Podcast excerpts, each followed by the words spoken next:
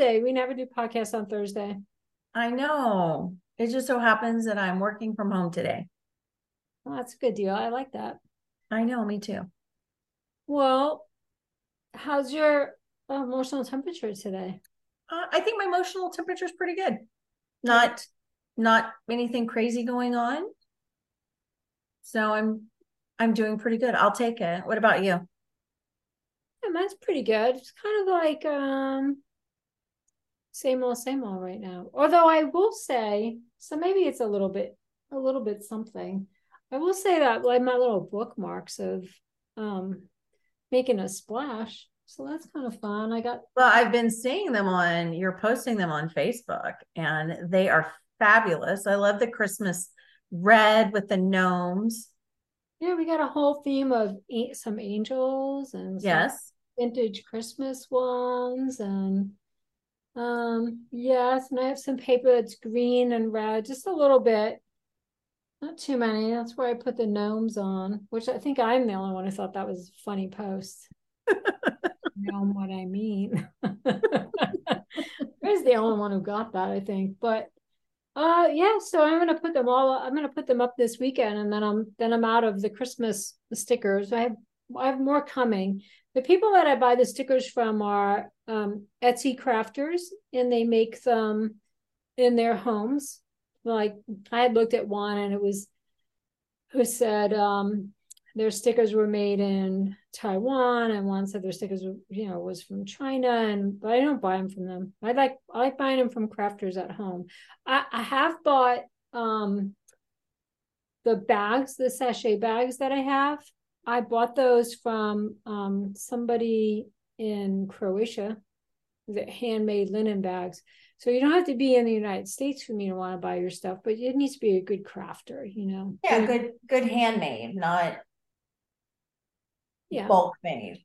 Yeah, I'm not here to support, you know, corporations and industry. I'm here, I myself am here to support the crafters and so the ones so these are really some of them are really adorable they're so interesting to look at the faces on the angels and um, well we'll put some links or you'll have to post some pictures on our facebook page als caregivers and beyond that way our listeners can find us and kind of see what you're talking about yeah. Okay, good. And I have tassels that'll come in. I'm going to put tassels on them. And now you're just getting fancy and showing off. I know. Well, that was Kate's idea. She was like, If "You need tassels," and I said, "Okay." It's like, "Here's a little tassel." Oh, I love it. So and they're fancy. laminated because if you have just paper, I like to see the paper myself and touch it, but I don't think it would last very long. I think it'll, you know, it's it has some glitter on it I, I think it's going to fall apart. It'll rip. They're, they're pretty delicate when they're when they're paper. I put, you know, I make them strong, but still, I think as a bookmark, it would lose it its its integrity. So, mm-hmm. So they're laminated. So I have to punch holes in them. It's got a little process to finish them off, but I'm I'm hoping to get them lo- all loaded this weekend. And then if they do well and they sell out fast, I have more stickers coming, and I'll do more Christmas ones. Nice. Yeah. So I'm I'm happy about that. That's a good one. Um, so let's talk about today belonging. I like that. Yeah, it's a it's a big conversation to have as a ALS caregiver. There can be a sense of not belonging in the big world. Um, yeah.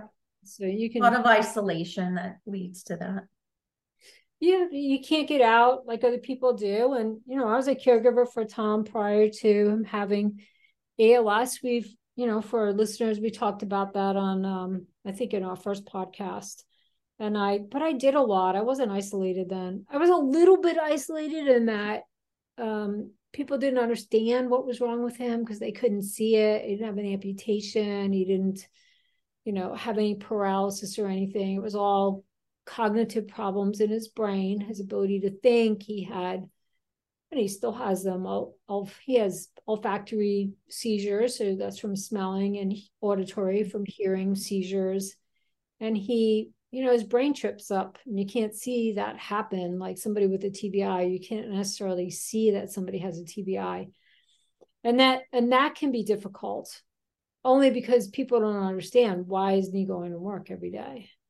And then you don't you sometimes want to explain it and sometimes you don't want to explain it because sometimes you feel like why should i have to explain that? I told you he's disabled. That should be enough and I want to say, like, you're talking about that. And before Tom was diagnosed with ALS, like, we had not been in the military community. I mean, he was a veteran, yes, but we weren't active in this community. I didn't understand what that was. And, and it was a term I kept hearing once I became a caregiver because there are caregivers to invisible wounds. Mm-hmm. And that's what you're talking about is the invisible wounds that people don't see. It was just a term I had never heard of or was not familiar with. But now now I am. And I and I don't know if all of our listeners are aware of that. Maybe they are. Maybe. But I mean if you're not, it's um you know, it's it can be isolating in its own way because you go to say a gathering with with people with friends or relatives and they don't necessarily understand why um, he's on disability and that he's not able to go to work all the time. And then they don't know what kind of questions to ask him. and because you know we talk about work. So what do you do? And how has work been? And you know what have you been working on at work? You know and he's he's not in that lane anymore. He wasn't. And so what how do you have a conversation with him? He was pretty good at handling that but he also has experienced a huge hearing loss with that brain infection. And um and so that makes it difficult for him to hear everything that people are saying. So it was it was kind of weird. We ended up not being as invited to things. We became more isolated from people over the years. From a social perspective as a couple that was impactful. But from what my things that i did all the time it didn't it didn't i wasn't isolated like i am now. So i like i was going to school i finished my undergrad well he i got when he got sick i was doing my undergrad and then i finished it and then i did two graduate degrees. It was like an addiction going to school. It was, it was insanity. And, and i did all of those things and raised the kids and i was so i was out with the kids. You know one of them played basketball and one of them was playing football and they were both were on swim teams. So i was always out and about talking to people and i worked full time.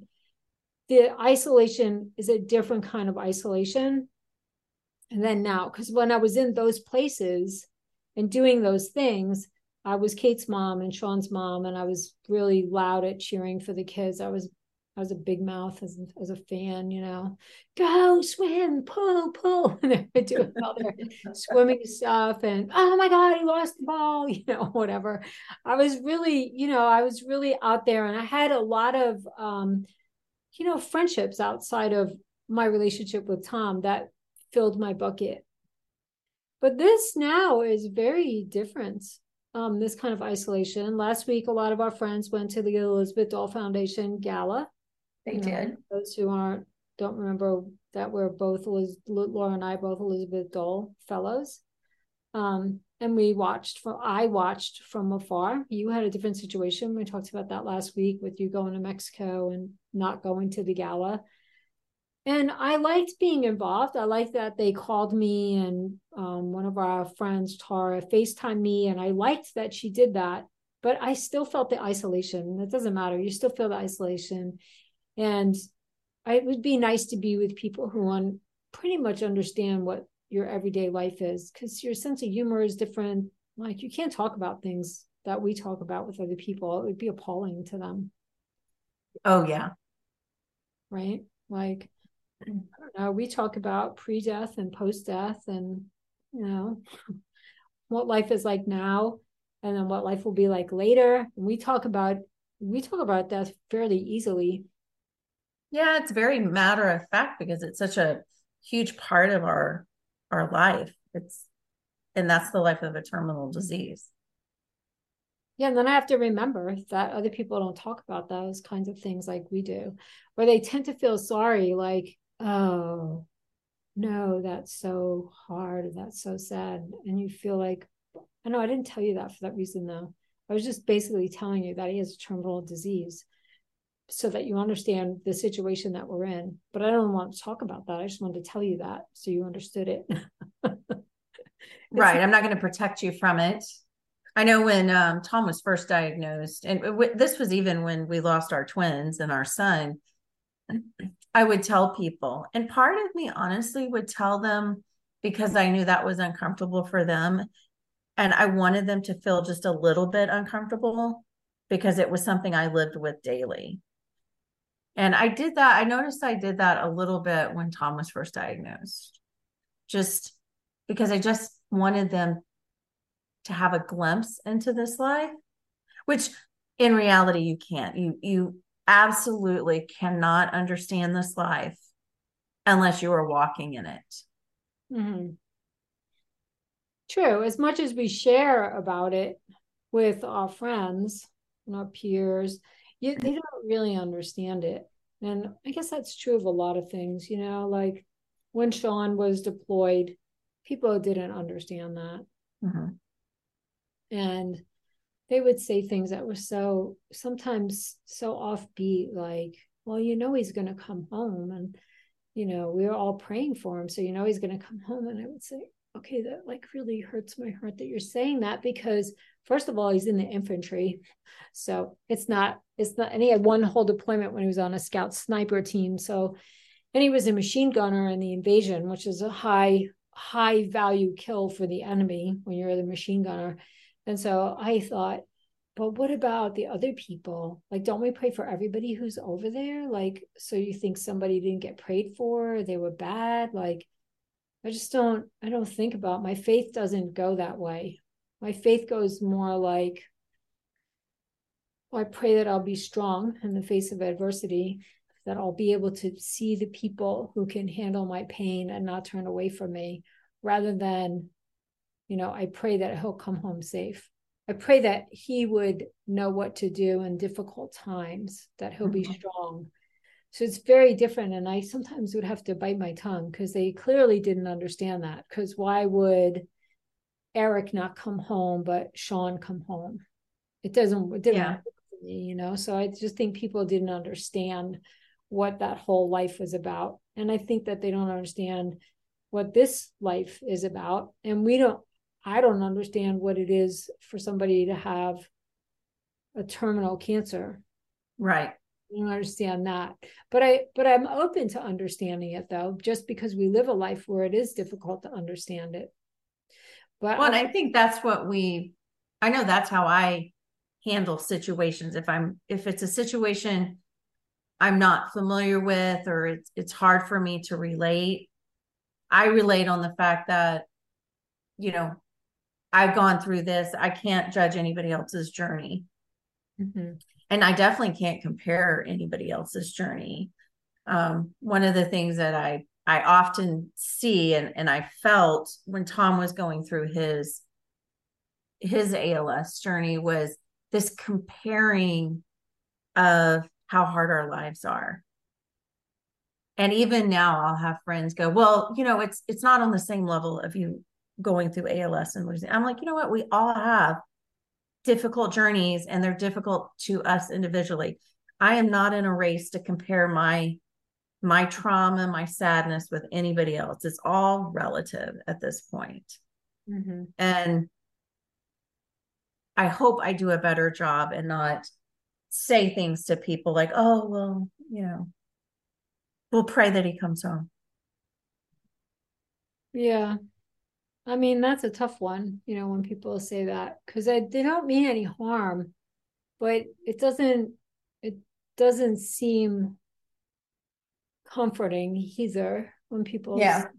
you know? So i think it's tough to belong. It's tough to like i'm i'm really struggling with where do i belong and where will i belong? 63 years old we've been at this for 13 years. I didn't think we'd go this long. I i thought like everybody who's diagnosed, they told you have two to five years from diagnosis to live, maybe six years, and maybe one year, you know? Yeah. Um, and I was prepared for all of that, but I wasn't prepared for this this length of time. And it's a little bit, it's a little scary, because I am getting older. So it's harder to think of him becoming more paralyzed, which I see certainly slowly, but I see it happening more. You know, we were talking before we went on about how his neck is stiff all of the time. And, you know, that's a symptom of his his atrophying and you know other the other things as well. And that'll always be harder for me. The more paralyzed he gets, it'll be more difficult for me. Even if we have help in the house, there's still the burden of the care, responsibilities, the physical responsibilities will be there for me. And then but then where do you belong? Like i have these gaps which i feel like you can relate to these gaps during the day where you're not needed for anything but then what do you do with the gap? It's, oh yeah i totally can relate to that. It's hard to even even on this side of the journey the beyond i still have a hard time feeling like i belong because i want to belong to my old world my old life and that life is gone. It's it's i'm not going to be able to to grab that again because again that old world was that old life was mine and tom's life. Mm-hmm. and in this life i i just haven't felt or i haven't found my place yet. That's that's been a hard hard thing. Um so yeah i don't feel like i belong really anywhere right now. I'm still trying to make my way through. And I know I belong in the ALS lane. I mean, I'm certain of that. Like, man, it's a hard lane to be in, you know, like I've just known so many people who have died now over the years. And it's hard to stay in there. And you feel compelled to stay in there, but you also need rest. And I think it's okay to take rest from from things that are hard on our hearts.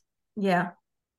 No, I I agree. And going back to feeling like um you know missing it the the convening and not feeling like where you belong. You know, I had a similar experience when I was at um it was not the convening, the gala, which was just last week. In May we had the convening, and that was the first time I had the opportunity to really hang out with other caregivers mm-hmm. and not have part of me like still thinking about is Tom okay? I need to stay close to a phone. Is something going to happen in Texas and I'm in DC? And that was one of the first times that I felt comfortable in a group. So I guess you could say I, I did feel like I felt a little more like I belonged. It just was more comfortable being there. So I I do see where you were feeling, you know, sad or, you know, alone or wish you could have been at the gala to be with those people. Because because while I don't feel and, and don't get me wrong, I feel comfortable in the ALS world. You know, you're my people, Mary. It's it's trying to get my life. I still struggle with trying to have a life outside of my ALS world and that's where I don't belong. We've I've lo- I've lost friends um during this journey they just didn't know how to handle the immense emotions and watching Tom slowly die. It was hard on them. Which I know sounds like you're like, really? It was what about living this life? but again, I try not to compare. Um, it's hard sometimes, but I try not to. So, yeah, so this community is where my people are. But I need people outside this community as well, because, like you said, I'm at the point now, you know, seven years in this ALS life, seven and a half years, people die. They, it, it it's inevitable. You meet people you adore them you know on social media they become your you know social media friends and then they're gone mm-hmm. and it is it is hard in this community to be and we're a tight knit community too as far as the als families go and it's it's difficult. And so i am struggling to find myself a community and where i belong outside of the als world I think that's understandable. I um for years I had my own thing, you know. I was a teacher. That's how I got away from from ALS. And that's how you got away when you went to work every day. Yeah. And we would talk to each other sometimes by email. I don't know that we texted really. We don't text a lot anyway, but I think we did by email before you left in the morning. And I was sitting at my desk here because I was teaching online then. And we communicated a little bit. But that was like an escape for me all the time was to be able to have, well, not all the time, but I mean, I knew that when I went in to my office and I closed the door, I was working on my work. That had nothing to do with ALS. And it was good for me. But it was also an isolating job to teach virtually. And that was one of the things I had done in preparation for the three to five years, thinking, well, I could teach online for a few years and then I'll go back to teaching. Well, here we are, and I'll never go back to teaching. I know I could almost hear people say, You don't know that. You might go back to teaching. I'm here to tell you that if I'm 63 now and my guy lives two more years, I'm 65. And I promise you that you would never want to be in a high school classroom at 65 years old. Nobody's got that kind of energy. And the whole like culture of high school kids has changed. My I did my I let my license lapse deliberately so I would never be tempted to use it in that way because you could be. I liked teaching a lot, but it's gone just like that's gone for you what, what you would what you did before you had to leave work and so it puts you in like a little bit of a void and you don't you don't have that sense of belonging like i'm good with doing the advocacy that we do with als but i can't have it be my whole life that's how i got into making paper and making bookmarks and i even laugh at myself that i'm doing this because i have two graduate degrees and this is what i'm doing but I'm not, I laugh at myself in a really good way. You know, I'm not embarrassed about it at all, which I would have been several years ago. I'd have been like, oh, that's great. You're making paper and bookmarks and you're trying to sell them. Well, I am. And it's not so easy to do. It's a whole craft that you have to learn. And um, I'm not here to defend it either. I just think what a great thing because I came up with something to save myself. That is called, that's what I call it, Operation Saving Mary. That's what I should have called my my shop. I did not call it that, but I, I could have called it that. That could be a line of paper products of things that you make is Operation Saving Mary. Yeah. I mean, it's fun and it's interesting to do. And I almost feel like with my new, these Christmas ones, I almost chewed off too much. And then I thought, well, you can you control the flow of it. Just go ahead and post it out there that they'll be posted over the weekend. Yeah. Instead of the next day. Because I can't I can't promise anybody exactly when they'll be done, but they'll be done and you'll like them. They're really pretty. They're they're really nice. But the the point is that it was to save I had to I have to and maybe this isn't the answer to saving myself, but maybe it's the beginning of it. Maybe it leads to something. I'm open to it to be anything that grows from this or doesn't grow from this, but I did this, so I'm open to another idea. That for me personally, and I can't speak for any other caregivers on the whole planet, no matter what lane you're caregiving in TBI, spinal cord injuries, dementia, ALS, whatever it is, we're all different and we all have different caregiving experiences. For me personally, I need to have myself in something else because I have for two years, the last two years, I've lost myself. And it doesn't feel good to me. I'm I'm better than that. I'm better than losing myself into it where I can't get out of it and I don't have something else to think about. I love that. I love that you're so self-aware about that. That I think is one of the struggles I have is just finding who I am. I mean, we're what are we 14 months, 15 months since Tom passed. And I think in my head that I should be further along. I should have figured some stuff out by now, but I I haven't. I I can't seem to figure out what I I need to do to save Lara. Advocacy for sure is something that is near and dear to my heart. Mm-hmm. But now I find that I'm I'm more picking and choosing what I want to advocate and how I want to advocate. It, the urgency of advocating for everything is no longer there. Mm-hmm. And so there are certain things that do resonate with me and and I do feel strong about. But other than advocacy, I'm I'm still working to figure out what what that is. And and that could also be why I don't feel like I belong. I have a girlfriend that's having, you know, a bunco party tonight. And I've never done bunco. I don't know how to play bunco. I'll be honest, it doesn't sound like a lot of fun to me because I'm not a game playing kind of person. But the idea of that community or a group of people that meet that that does sound nice. I'm not going to lie. Are you going to go? Not at all. But if I was there, we could go together. I don't know. Not anything. that I can leave Tom, but like, you know, mm-hmm. like we could we could drag Tom with us. Like we could go together. You know what I mean? Because I for me, like that. I mean, I can't walk into a room full of people, even if I know a lot of them, and not feel terrified. Yeah, well, and I think that's part of like the I don't, you know, feeling like you don't belong, and I and I'm sure it's it's a lot of internal. We don't feel it I just don't feel like I have a place now because I was I was Lara, this environmental consultant. I was Lara Tom's wife. I was Gary's wife for, you know, 32 years. Trey's mom. Susan and Kay's sister. But now when I think of who Lara is, you know, it's just I'm the widow. And one, I hate that. I hate knowing that I'm a widow nothing I can do about it, but I still hate it. But that's, I just don't feel like widow Lara belongs anywhere.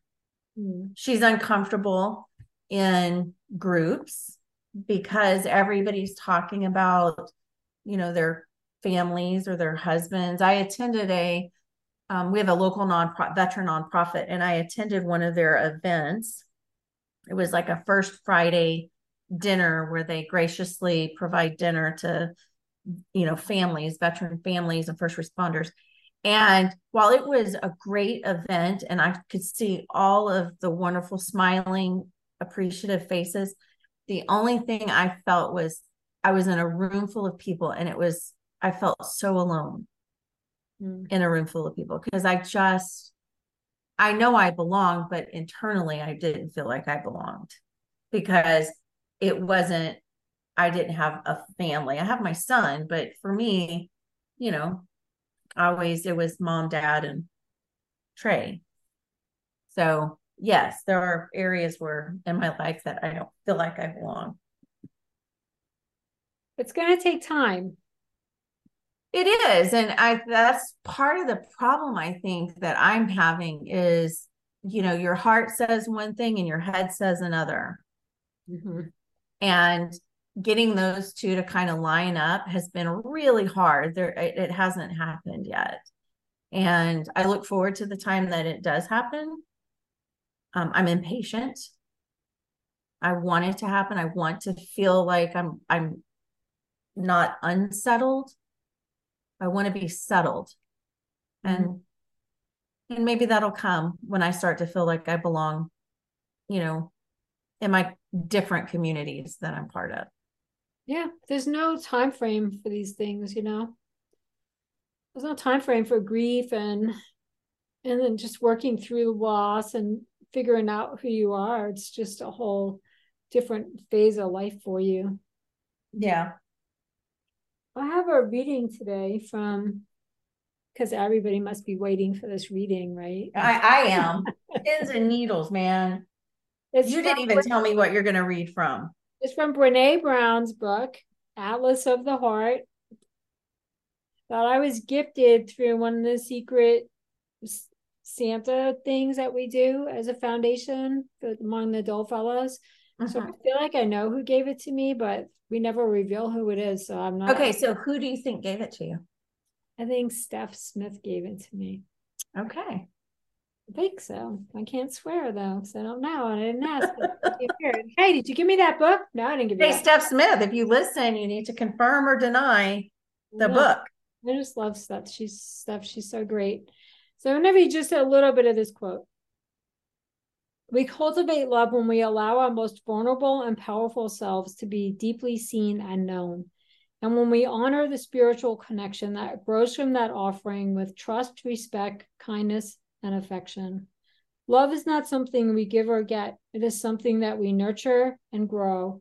A connection that can be cultivated between two people only one exists when, within each one of them. We can love others only as much as we love ourselves.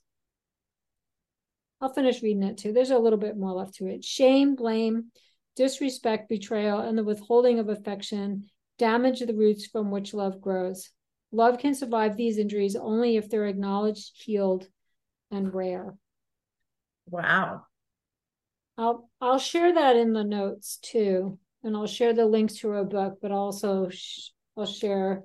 I'll write what page it's on in the book so that people can go back to it. She's got some Brene Brown has some pretty powerful rules about sharing her work out there, which is fair because she's she's put a lot into her career and in her knowledge and understanding of human nature.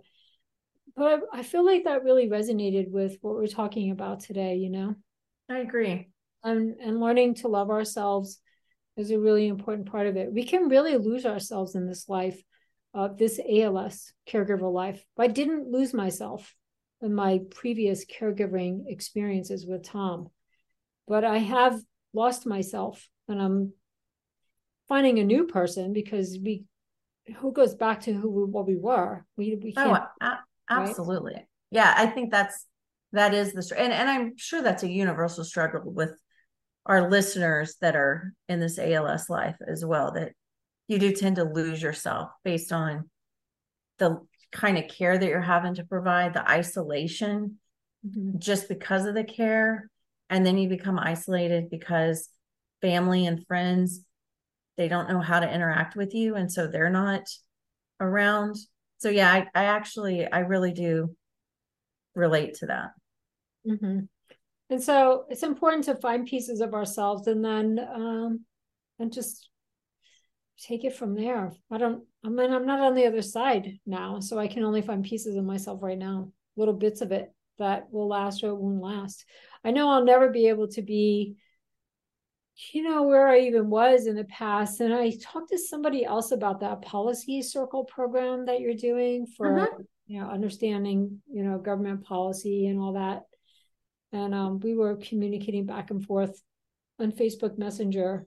And that's you know really it's just occurring to me now like i understand all that because i taught it right i have a master's in public administration I have, I have one in healthcare administration but i taught civics and economics and i taught ap government for years so i understand a lot of that and i'm sure there's some things that i don't understand that i could learn but that's a part of myself that i don't uh, that's gone i don't want it back I yeah. want it anymore. It's gone. I buried it and it's over with.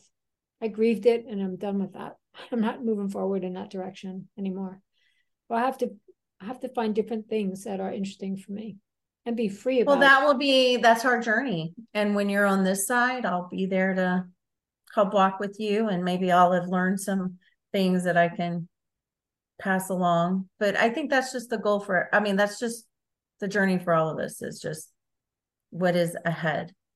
Mm-hmm well, we want everybody to keep the faith and keep strong and message us. We did get um I won't say the name of the person. But it was a fabulous feedback. But I will I'll read it because it was good feedback. It was. I just found your podcasts, listened to the first two, and it was so good to hear two people talking normally about the incredibly abnormal life experience we're living through. I look forward to listening to all of the episodes. Thank you. And that for me, and I feel like you agree with this, is that's so gratifying because that's that's all we want out of this podcast is we want people to feel less alone and more normalized. What you're what I we're agree. feeling by not belonging and feeling isolated is our our peers in the ALS lane as caregivers, they get it. They understand it. They feel what we do. And to be able to hear that from other people is empowering you feel less alone just because you know oh that's god they feel the same thing i didn't even know i didn't even know anybody felt like i did. Yeah and hopefully because of that they won't feel so um like they don't belong. Not so isolated because it like we said it can be incredibly isolating this this life. And i agree this is why we do it just so others will know that they're not alone and that we see them yeah so we see you. That's how we're going to end our podcast. We see we you. see you. Yep till the next time. Bye mary. See you later